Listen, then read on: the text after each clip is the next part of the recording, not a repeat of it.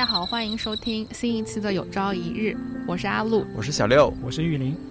嗯，那夏天的夜晚呢，我觉得在记忆里面都会有一点浪漫的成分，或者被浪漫化的成分。为什么？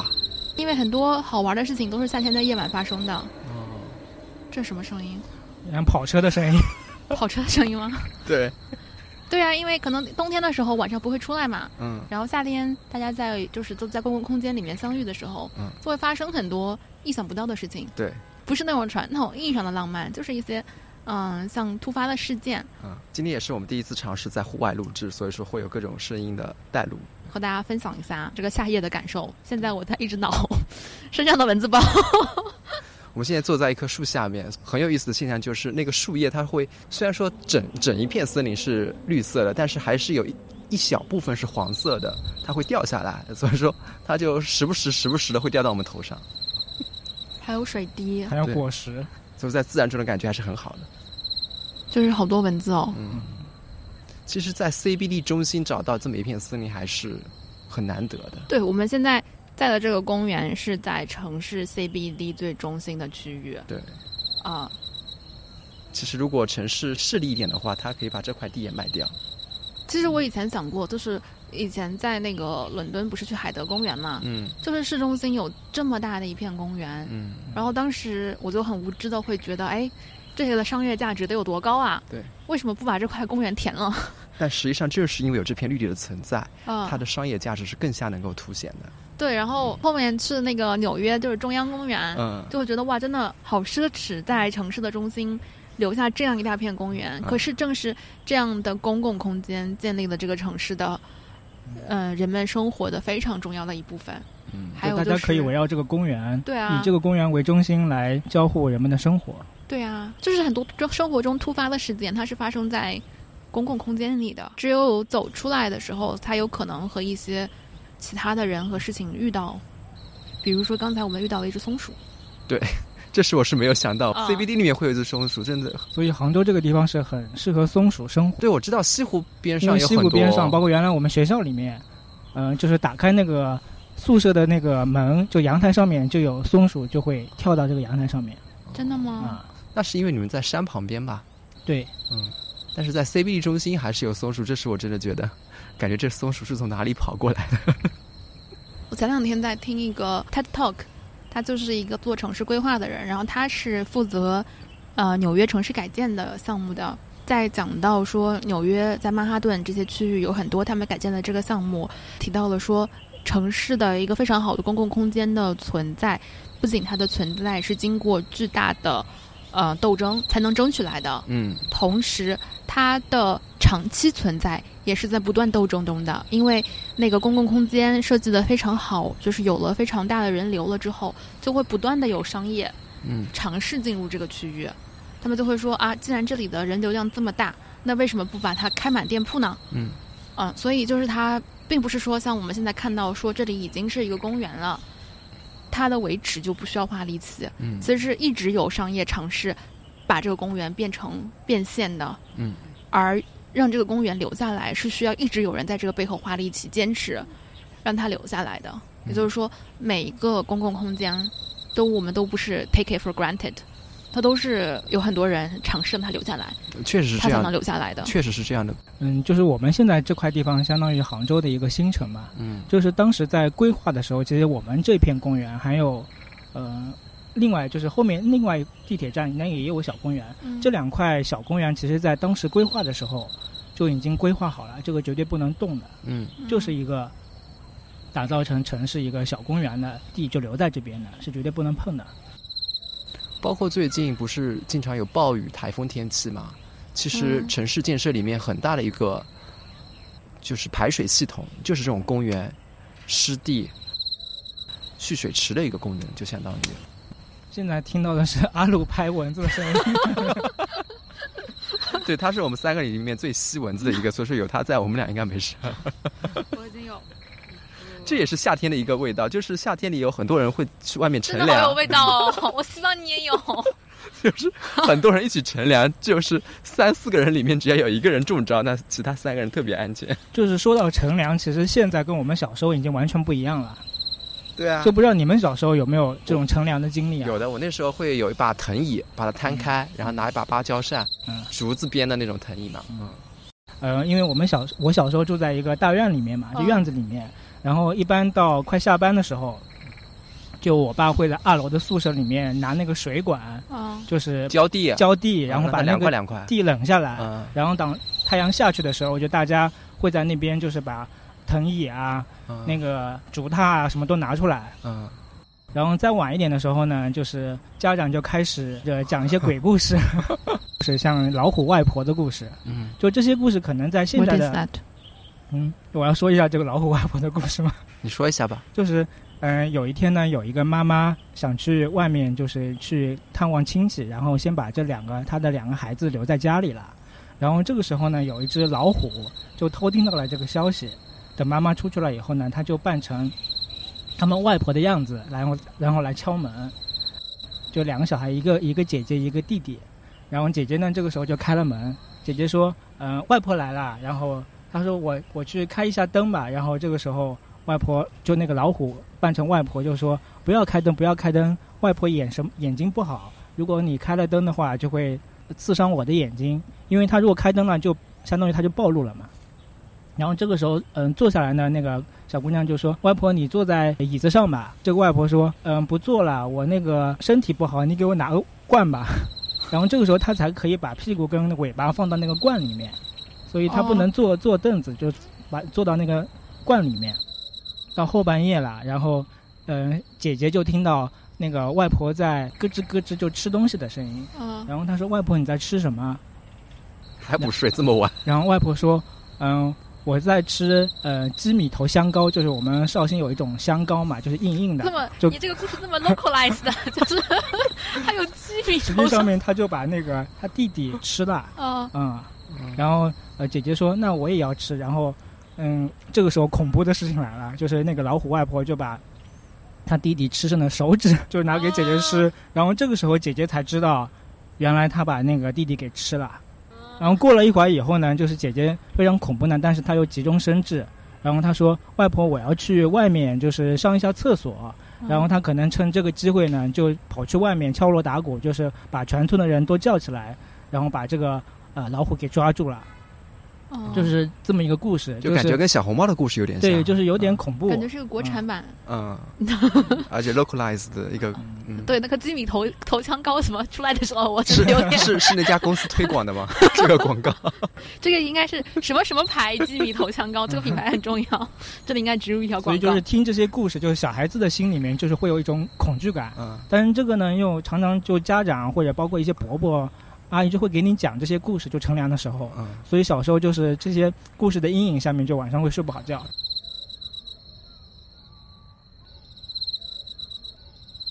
对，也也就是因为这些原因吧，我们可能就想聊聊看，就是城市的公共空间和和人的关系。嗯，啊，因为其实以前我是一直都认为我是一个很不需要公共空间的人。对。就是那时候还年轻，对对对，因为而且从小在城市长大，我就一直认为，嗯，因为以前在英国很多人都喜欢住带院子的屋子嘛，我就就觉得那样的房子有什么好的呢？我觉得住公寓就很好啊，因为住公寓有就是说很规范的这个楼层的管理，因为你住自己的那种小小院子的话，是需要打扫和定期的维护的嘛，嗯，嗯。可能当时我还是太年轻了，而且而且确实以前就就会觉得啊，不喜欢和邻居打招呼，不喜欢和周围的人发生什么关系，不想和他们说话，很好事的大爷大妈就是喜欢问两句话的那种，就会觉得好烦，就是关你屁事。对 对对，确实会有这样的想法，但是也确实是随着可能年纪大了，这个我觉得就应该跟年纪有关系。嗯啊，可能慢慢老了以后，你就会需要这种社交。我现在会觉得有一点不一样的态度，就包括比如说一个小区里面，经常就是问问你，就是没事和你搭话那爷爷奶奶啊什么的，其实他们都起到了这个小区的一个很好的维护的作用。包括比如说你进到一个院子，他们跟你喊：“哎，不要往这儿乱扔垃圾。”他其实都是无形当中就维护了这个公共空间。嗯。对，而且我现在也会很喜欢跟邻居打招呼。然后我们家隔壁就正对门搬来一个新的邻居，就非常年轻的一对小情侣。他们看到我永远都是装作不认识的样子。你心里想着三年以后你们肯定会跟我打招呼。但是这个我觉得有孩子和没有孩子好像很差别很大。然后我们家今年搬来两户新的邻居，以前这一层楼是只有我们一户的，啊，然后另外一户就是他们有小孩的，他们只要见了你都会打招呼，然后也会问问你，哎，你们小孩多大啦？对，我觉得可能你会发现，就到了一定，就是你慢慢慢慢慢慢，怎么说？随着你的成长，进入这个社会更多，你需要这个社会的更多的环节，比如有小孩，你会需要和对方互相，比如说，呃，让对方体谅一下你小孩带来噪音啊什么的时候，你就会更多的平时表达友好。嗯，这也是一个必然的，相当于是一个需求嘛，就是你只有对邻居非常友好，别人才能在比如说你的小孩不小心制造了一些噪音的时候，更容易理解你。嗯。对，这个我觉得可能真的跟年龄有关系。就是我跟我妈一块出去，比方说在老家出去嘛，那肯定一路上去散个步，可能会碰到很多熟人。嗯。然后我以前就会抱怨她说：“有什么好打？这个有什么好打招呼的，是吧？”就同一件事，可能十米前，对，刚刚跟张阿姨说过，十米以后又要跟李阿姨再说一遍。然后那天她跟我说：“她说她其实她小时候就是也很讨厌，就我外婆。嗯。就他们从我。”就我外婆是一个很喜欢 social 的人，就是看到一个人可以跟他唠很长的时间，所以他跟就是我妈妈跟我外婆，如果是从嗯就是外面回到村子里面走上去一路啊，村头走到村尾就家道欢迎，就是可能每一家每一户就稍微停留一下，就是唠唠嗑，然后可能本来还没有太阳落山，到家里可能晚饭也没做，爸爸回来以后很生气。所以他说他那个时候也很讨厌，就是我外婆为什么要这么做。但是后来随着慢慢年龄增长，他就觉得，这个可能慢慢的就是就人跟人之间的这种互动可能就加强。就原来可能觉得我不搭理他没关系，但是可能后来慢慢的就感觉需要这种嗯嗯交流跟社交。嗯嗯，我是最近眼睛疼，就眼睛为什么会疼？因为我经常看屏幕，不管是看电视、看 Pad 或者说看手机，都是在跟屏幕交流，所以就眼睛就很疼很疼很酸，很想。把这个屏幕给切掉，我就想跟人沟通，或者说看看绿色。然后这时候我就觉得，我以前是极度依赖机器化那些东西的。但是当你身体不适的时候，你会发现，就是与人沟通那种公共空间、那种绿色的空间，对你来说是多么的重要。这让我想起我前两天听的那个，就是纽约的那个城市规划设计师，他就说，嗯，当城市里面突然多出来一块公共空间的时候，人们人就会出现。嗯，哦，他说。虽然这个空间没有提供任何真实的功能，比如说它不能充电，嗯，呃，它也不能有任何游乐设施，嗯，但是人就会在这里出现。他说，这没有什么复杂的原因，这就是因为人是人，这是你的人性的一部分，这是你的本能，嗯，啊，然后他就说，他每次都觉得特别惊喜，就是当他们创造出来一片真新的空间的时候，那些人就来了，并且。仿佛他们一直在这里的那种感觉，就是好像他们就一直都属于这块地方，嗯，一点都没有觉得哇，这是一个新地方，我们去打个卡的那种感觉，嗯啊，就是城市的活力，其实它最大的一个来源就是人与人在这里集中交互嘛，就人的密度会比较大，所以城市的活力其实相当于就是人交互的活力。如果没有人跟人之间的交互，其实这个城市的活力就不存在了。嗯，所以现但现在有一种说法呢，就是说城市化跟我们所谓的烟火气。可能又是矛盾的。就现在的城市规划，可能往往是从秩序考虑的，就是你把城市规划的井然有序，嗯，然后那些小商小贩可能都赶走了，嗯，就是越来越缺少这种烟火气的关怀，就是感觉城市里面如果有这种烟火气，相当于是一种管理的倒退。你们还记得以前那个电梯是有电梯员会帮你按楼层的吗？啊哈，就是我前几天读一篇博主的文章，以前他会觉得这些。这好多余啊！这个人就特别浪费钱，是吧？然后他说，直到发生了疫情，他就觉得原来这个电梯员是多么的重要。因为他在每一次按电梯的时候，他会知道哦，这个姑娘是我们这个楼层的，这个姑娘是十八楼的，就会提醒他们你们要注意安全。那比如说突然来一个陌生人，他就会知道这个人不是我们这个小区的。哦，就是那种人际的互动性，他实际上不仅仅是一个电梯员，实际上也是做了一个管理员、管理安全人员。包括垃圾分类的时候，他也会说：“哎，那个小姑娘，我们最近有垃圾分类，怎么怎么样？就是会有跟她一个互动。所以说，小姑娘晚上可能加班很迟，十点钟回家时候，那可能电梯员阿姨也在，他就会跟她有一些提醒。白天我们有什么规定？就是多了一种亲切感。对，让我想起有很多人说，在电梯里面被，比如说有人盯着他看，他觉得很不安全，对，或者怀疑在电梯里被尾随了，但是不知道该怎么办。”在二零二零年，如果你还看到一个电梯员，就是一种更多的一层意义在。包括最近不是郑州暴雨发生以后，很多人都在反思嘛，就是我们在这个数字化、智能化的时代，当一场自然灾害侵袭我们的时候，以前是觉得会帮助我们更加的沟通，但是当你真的失去的时候，发现城市的运行突然停止的时候，你还是得恢复最原始的一种沟通方式。且就是在灾难发生的时候，呃，你附近的人也起到了更加决定性的作用。对，这时候如果你跟你的邻居平常就有沟通了解，那我觉得还是能过挺过这一个难关的。就我们家是一梯四户嘛啊，就是有三户都是小家庭，然后我对面是一个老奶奶，就是她一个人独立生活，但是我跟其他的两户我都不打招呼，我就跟那个老奶奶就是会有交流啊。然后那几个小青年呢，也不会跟我主动打招呼。嗯，就假假如说是坐同一部电梯上下，我们也不打招呼，就比较奇怪。对啊，我也觉得会好奇怪。就是电梯里面碰到邻居，就你明明知道他是和你同一层下电梯的，而且他也确实和你同层下电梯了，而且你们也都互相经常照面，就是很脸熟的。嗯。但是却装作不认识。对。我就会觉得有点尴尬，所以我就会强行跟他们打招呼。我一次跟那个打招呼，就是因为他的车挡住了，我要他挪车。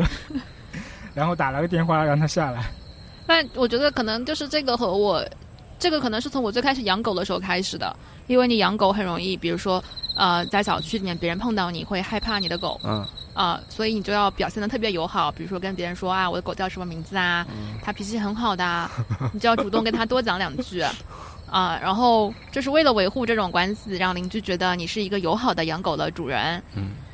所以就会不得不自己主动先迈迈出这一步，嗯。啊，后面就是可能我觉得带小朋友的家庭也会比较注重这些，嗯，因为小区里面的小孩和小孩很容易成为好朋友，是的。你碰到别人的时候，别人会免不了问你，比如说小朋友几岁啦，嗯，这个就会比较容易破冰。但是一个人单身的时候，好像就真的很难很难迈出这一步，或者是单身的时候，你就会觉得这些人和你没有关系，嗯，就可能生活状态包括。环境可能都是两种完全不一样的一种生活方式。好像就是我没有必要和这个社区发生关系，因为我特别的自给自足。嗯，也不一定吧。有时候可能他就会觉得我突然这么来问你，跟你聊天会有点突兀。他就是没有一个契机点。比如说你养只狗，有一个小孩，他可以从小孩和狗开始跟你契机作为一个连接。但是如果两个人就是在电梯里杵着，哎呀，上班去啊，就突然有个人，比如说来问你，有个男的来问你，你你干嘛呢？就是是不是有点突兀？对我，我其实就住在这个 CBD。中心当时选择住在这边，是因为为了离家近，离单位近，是为了当时 当时选择住在这边是为了离单位近。然后呢，嗯，现在最大的感受就是，确实上班很近，然后楼下的最充足就是咖啡店，就大概所有的咖啡品牌都有。但是缺点就是没有任何一家店。是你能记得住的，或者能记得住你的。嗯，就他们流动性太快了吗？对，然后就他们的客流量也很大，所以没有人会记住你。嗯。包括我们今天在来的路上，阿鲁也发现了一件特别有意思的事情，要不跟大家分享一下？哦，对，我们看到一个快递员小哥哥的那个车上有一只小鸭子，然后把鸭子拍了张照片，然后正好碰到他送好外卖出来了，嗯，就问他为什么挂一只鸭子，他说因为是护身符鸭。那我们什么什么都可以做成一种鸭，有朝一日鸭。城市中你来来去去，对，就它还会保持这么一个小童心，就是放一只可爱的小鸭子在自己的车上。但是这个前提是你必须要走出来才能看到。对，觉得这个是我们疫情被关在家里那几个月的时候最大的感觉，就是好想出去到户外去，和看到人，嗯，和人发生一点。包括我现在的眼睛，我现在眼睛已经没有那么酸了，就是因为看到这些绿色。就发生一点关系，对，然后小动物发生一点关系。对，那天我下雨天看了很久的蜗牛。就是城市治理方面有几种理论嘛，就一种是秩序论，一种是活力论。秩序论呢，就是说你要把这个城市规划的井井有条。嗯。那活力论呢，就是其实你要更关注于人的一种原动力，嗯就你到底人文关怀上面，人到底需要哪种生活环境？所以我刚才想就是。嗯，我们生活中城市里生活中的很多能够感动我们的点，就像刚才那个，嗯，护身符鸭，或者是一只小蜗牛，就让你感动。其实是就关注的，它不是一说一种条条框框的规划的很好的一种大的东西，而是某个点、某个很小的一个让你思想上面突然感动的一个小的点会让你有启发。所以这个我觉得也是可能在城市的规划中，可能以后也是慢慢的应该从一种秩序性的规划调整到一种人文关怀、一种活人的活力的一种规划上面去。嗯，我有觉得我们现在真的很缺少这样的公共空间。就有的时候我也约朋友出来，但最后都会就是 end up 在比如说咖啡店。嗯嗯。不管怎么样，最后都 end up 在一个综合体里，在综合体之外的地方似乎就没有什么很好的去处，但是综合体的那些地方似乎又都意味着，嗯，你必须要消费才能获得这个空间的就是所有权。所以我就在想，有没有就是什么是真的可以成本很低，但是可以提供一个大家很好的遇到的相聚的空间？但是我就想到，好像嗯，就很难，因为之前。就是在国外的观察，都是大家会在公共区域里面，比如说把电脑拿出来放在腿上，然后拿个三明治在那边可以坐一中午。嗯，呃，但是在国内的话，好像大家就很怕晒，就是又会防晒。至少我约女性朋友出来，好像不能在夏天约在一个户外的地方。嗯，大家都会觉得太晒了。嗯，确实也晒。因为之前有和朋友约去，就是看展啊什么这种。其实也不是完全的目的，就是看展，也是就是约会的一部分。可是去了之后就会发现，呃，很多人在那边拍照打卡，就是不停的拍照，他们挡了你所有的好的视野，然后站在那边拍照，并且他们拍照拍很久。我这时候都是强行入镜的，他们都会说 等一等，等一等，我要拍照，我就没有听到，我就管我自己想要前进的看就看，走就走。感觉天要下雨了。这是我们第一次在户外录节目，感觉还比较新鲜。对，等会儿如果下雨的话，我们首先要保护我们的话筒设备。我们从刚刚的小公园 一路前行，对，其实也很近了，走个五分钟。其实它这个小公园和钱塘江隔了一条马路吧，算是。对对对。啊，它最边缘的地方就离钱塘江是一条马路。是的。所以现在我们到了钱塘江江边。嗯。嗯，我对钱塘江的第一印象就是那个观潮。哦，但是我们这个部分还是超比较弱的。如果你要去看的话，就是嘉兴的海盐。但你记得我们最早的时候在那个楼上是可以看到的。哦，对对对对对。就公司楼上，然后公司就是到八月什么时候那个时候，嗯，大家就都会有一天对。然后我们那个办公室好像是观潮最佳天，然后整个公司的人都会来我们办公室。玉林，你是不是看过晚潮？看过夜潮。哦，夜潮，嗯，给大家讲一讲夜潮的感觉。那你赶快讲一讲。夜潮就是晚上它的那个，因为晚上比较安静嘛，而且是黑乎乎的，然后它的可能从动感上面，可能从跟它的一个整体环境上面，就会更觉得它那个夜潮比较汹涌，就它确实会有轰隆隆那种巨大的轰鸣声，因为整个城市都安静了嘛。对，整个城市安静了，而且你因为呃周围是黑的嘛，所以它的那个白色的链条可能在这种背景下面可能会更凸显出来，就感觉一一条白链从。远处一个黑色的一个呃地方，远远的就过来，然后伴随着巨大的轰鸣声，嗯，就是确实比较壮观。现在你们还能在江边看到萤火虫吗？没有。萤火虫我只有在乡下，就山上面会看到。现在看萤火虫都要去买门票，我就觉得特别的不可思议。所以你有没有觉得最近两年就是那个露营特别火？嗯，其实就是大家对能够回到自然里，能够享受一段这样的时光，充满了那种向往和期待。嗯。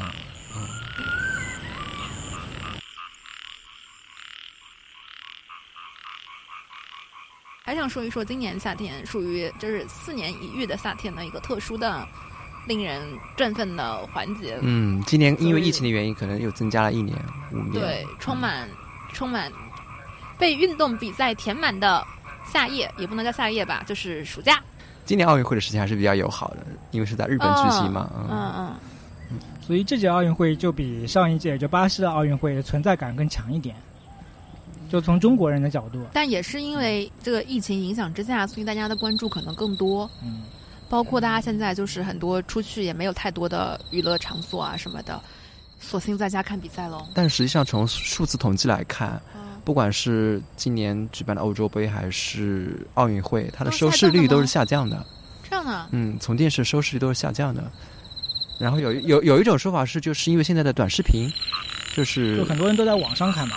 因为现在大家没有心思看一个很长两三个小时这种比赛，他可能就想看其中的两分钟。现在都是剪的那种节选。对，甚至你在网上都很难，就是我去搜，比如说哪场比赛的时候，我很难搜到那天完整的比赛的内容，搜到全部都是剪出来所谓的干货。对，就有点像那种什么十分钟读完什么十本经典名著。现在现在大家不是说全红婵那个十分跳嘛？嗯，他可能就看放那个三个镜头，啪啪啪，如完全感受不到。如果你真正沉浸在一场比赛中，看到的起起伏伏那种感觉。对，我真的不是很喜欢这种感觉，因为我有两次尝试搜一场比赛的时候，都是搜不到比赛，只能搜到就是那种节选，然后精彩瞬间。嗯，啊哈，就感觉大家很忙，只能看这三分钟。但是看完这三分钟以后，你真的问他你要去干嘛吗？他说我也不知道。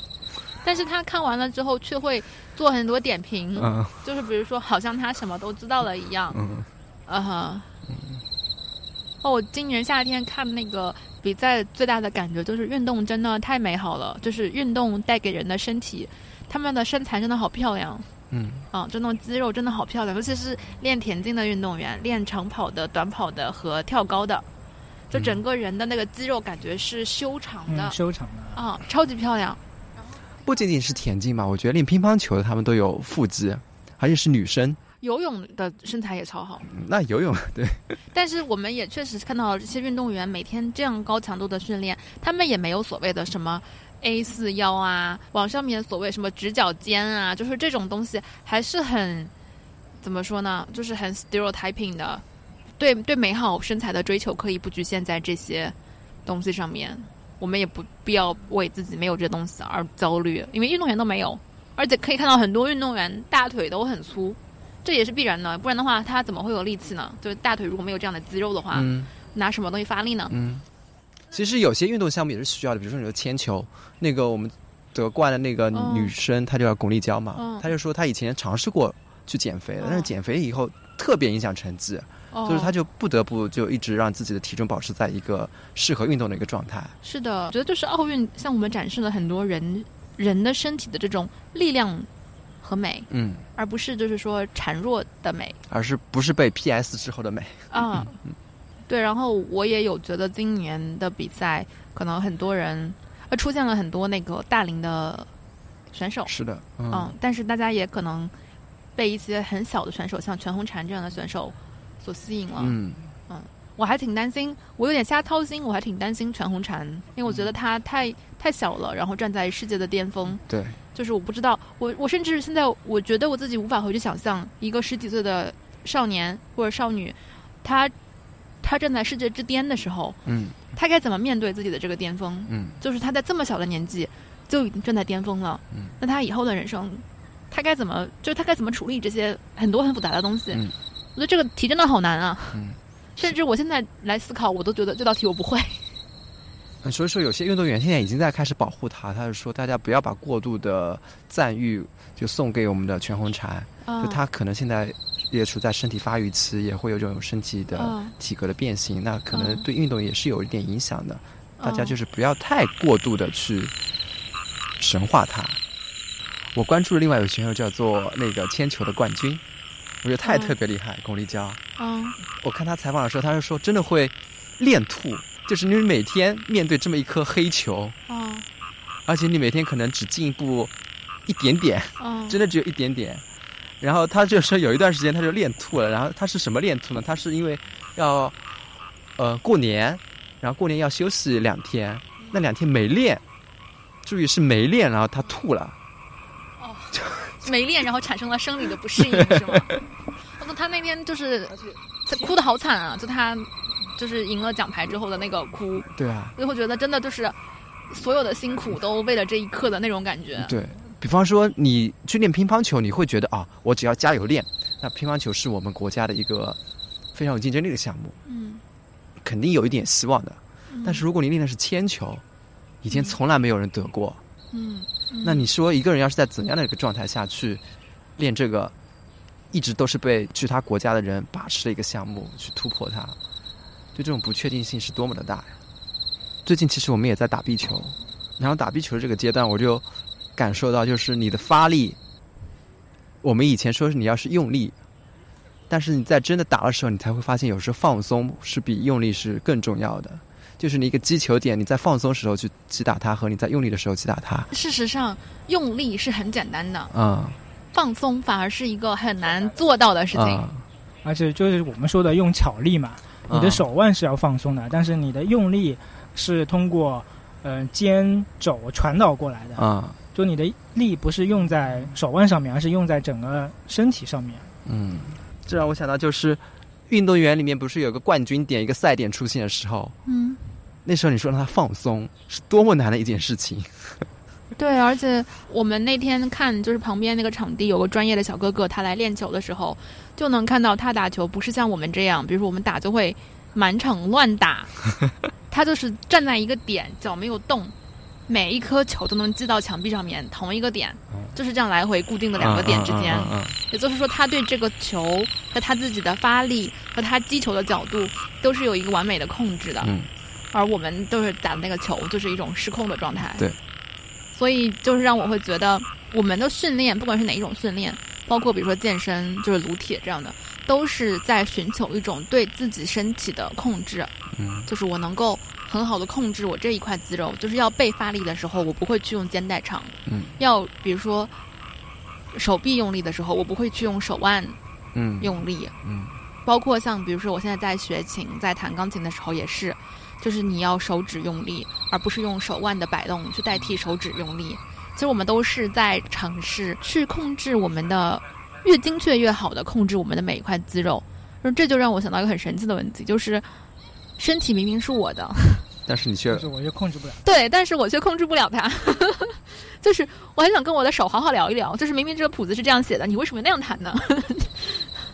所以就是人就是要通过训练来到来达到一种肌肉记忆，或者是你能够呃通过训练来了解每一块肌肉的一种运动。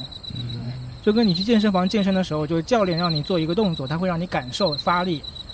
然后我有时候在想，我们学习的过程，其实就是我们在控制自己大脑。比如说，现在我要集中注意力了，对吧？现在我要放松了，也是一种对自己大脑的掌控。就是人的成长的过程，似乎就是尝试对身体和大脑的掌控；而人衰老的过程，就是一个失控的过程。然后包括，比如说，我没有办法。想起来一件事情了，嗯，我现在也经常是这样。这就是一个衰老的过程嘛，你已经在这个衰老的轨道里了，不要挣扎，是不是这样？到最后是这个身体不属于你了，然后你就死了。就你，你对你自己的身体不留恋的时候，其实你也应该走了。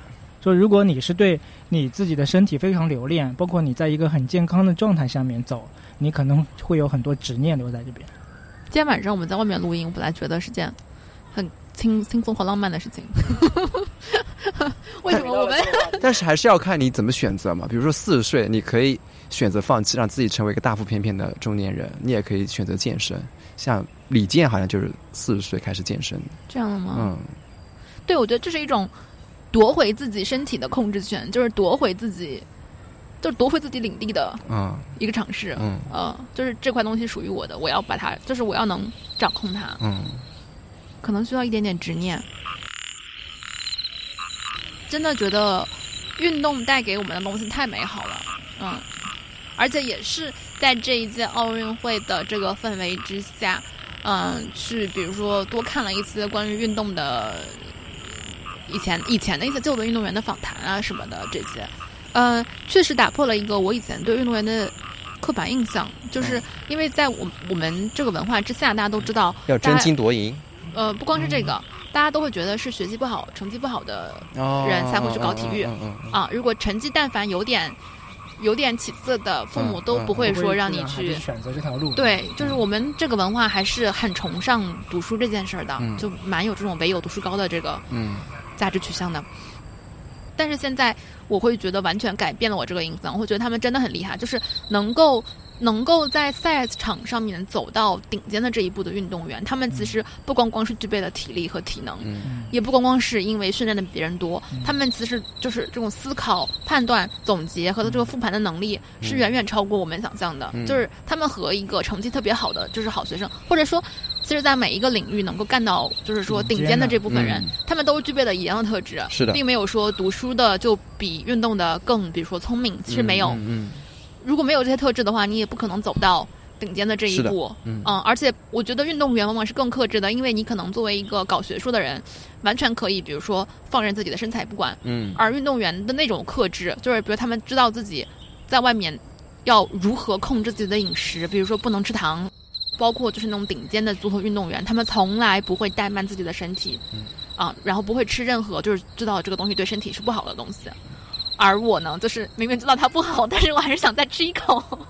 他们的毅力就是非常人能够比，啊啊！而且特别是这种已经是非常顶尖的运动员，他肯定是长期就是要坚持下来，不可能就说很随意的失去身材管理，或者是某某一阵，如果他一旦不训练的话，他可能整个成绩就大幅的下降。对，然后包括这次像苏炳添这样的运动员，让我们看到，就是说他，比如说对自己短跑进步的这个研究、数据的分析，包括他自己跑过两百米之后，觉得这个对他的身体，比如说有一些影响和伤害，或者他身体并不是很适应这个训练方式的时候，他就果断选择放弃了。嗯，因为他不能以身体为代价。嗯，我觉得这都是运动员，就是他们是他们不光光是体力上面的训练，他们在脑力上面，他们花了很多，他们也是一个，就是也是一个很费脑子的事情。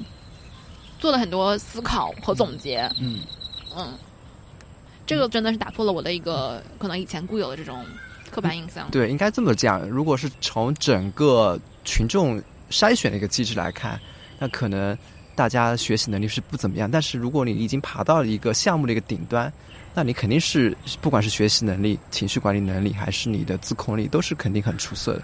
不，如果哪怕你退役以后，你去其他行业也是可以做到嗯相同的一个。技术上面的一个转移的，嗯，啊，我真的很佩服，就是那种团体项目的运动员，因为我在想，比如说像排球这样的项目，你在一个队里面总会有一个你不喜欢的人的吧？那你就是你是怎么能够跟一个你不喜欢的人这样高强度的相处，并且全心敞开心扉的配合？嗯，对吧？你总不可能就是这个里面所有的人你都刚好特别投投对脾气。嗯，对，这个就是比如说我在工作当中遇到的一个问题，就是怎么和那些我真的不喜欢的人敞开心扉的。合作就是全心全意的投入和对方的合作里面去。你这个角度很新颖。这个就把工作就像我们一样，把工作跟生活分开嘛。但是会带情绪啊。会会带情绪的。而且比如说，我现在有的这些资源，我就不想全部都给他。但是你在球场上的时候，你就不能不传这个球啊！就是你明明知道这个球给他就是得分的，你能不传给他吗？但是因为球场上，我很佩服他们。因为球场上不得不，因为他是会技术分析的，包括你每一个运球啊，或者是你不给球，他的。摄像头都摄下来，然后给你技术分析，包括你哪个环节是错的。所以我感觉真的上到球场上面，应该这些情绪化的东西可能会更少一点。对，所以我我我就看女排之后，我就特别想知道他们怎么跟自己讨厌的人合作。这个这个是个很好的课题。我觉得我们可以今天就先录到这里。我已经咬够了十个蚊子包了。也因为有了这个选题，会让我们能够首次尝试。在户外露营，效果很好，我觉得。但是那是在我们没有戴耳机听的情况下，不知道。今天我们自己没有耳机来监听，所以不知道这个最后录出来结果会怎么样。那我们下期再见，拜拜，拜拜，拜拜。如果你喜欢我们的节目的话，可以在 Apple Podcast、小宇宙、汽水等播客平台收听。当然啦，我们推荐你使用。泛用型播客客户端收听我们的节目，这样可以第一时间查看到我们的更新。如果你想与我们建立联系，也可以通过微博微博搜索“有朝一日播客”，我们的邮箱地址是 yzyrfm@ 幺六三 .com，啊，可以给我们写邮件。啊，那就今天到这里吧，拜拜。